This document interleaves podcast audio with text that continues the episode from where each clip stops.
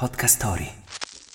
Fu insegnante nella scuola di un reverendo metodista, commesso presso una libreria. Tentò di essere ammesso alla facoltà di teologia di Amsterdam, tradusse la Bibbia in olandese, ma poi finì per dipingere. Il 30 marzo 1853 nasceva Vincent van Gogh. Wake up! Wake up!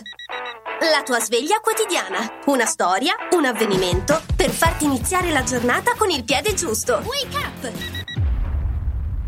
Sono quasi 900 i quadri che Van Gogh dipinse nei dieci anni che dedicò alla pittura. Figlio di un pastore protestante, cercò di seguire le orme del padre, ma, afflitto da frequenti disturbi mentali, non riuscì mai nell'intento, conservando però la sua profonda religiosità provò la strada dell'evangelizzazione, prestando cura e conforto ai minatori di una regione carbonifera belga. Forse però esagerò.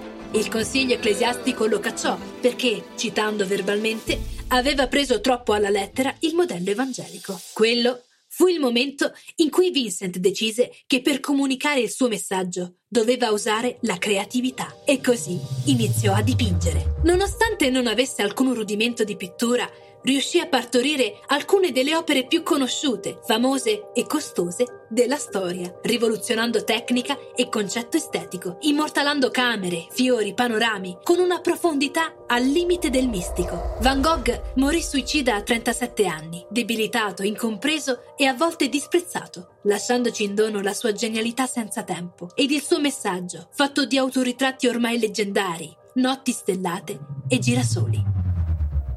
Il quadro I girasoli di Van Gogh è stato venduto ieri a Londra per 22 milioni e mezzo di sterline, poco meno di 50 miliardi di lire. Questo scrivevano i giornali italiani nel 1987. In che giorno? 30 marzo. Un bel regalo di compleanno alla memoria. Auguri, Vincent. La frase del giorno. Faccio sempre ciò che non so fare per imparare come va fatto. Vincent van Gogh. Il consiglio del giorno. Oggi il consiglio è di iniziare la giornata lasciandovi cullare da uno dei racconti di Podcast Story. Il link lo trovate in descrizione, il tempo lo trovate ovunque. E buona giornata!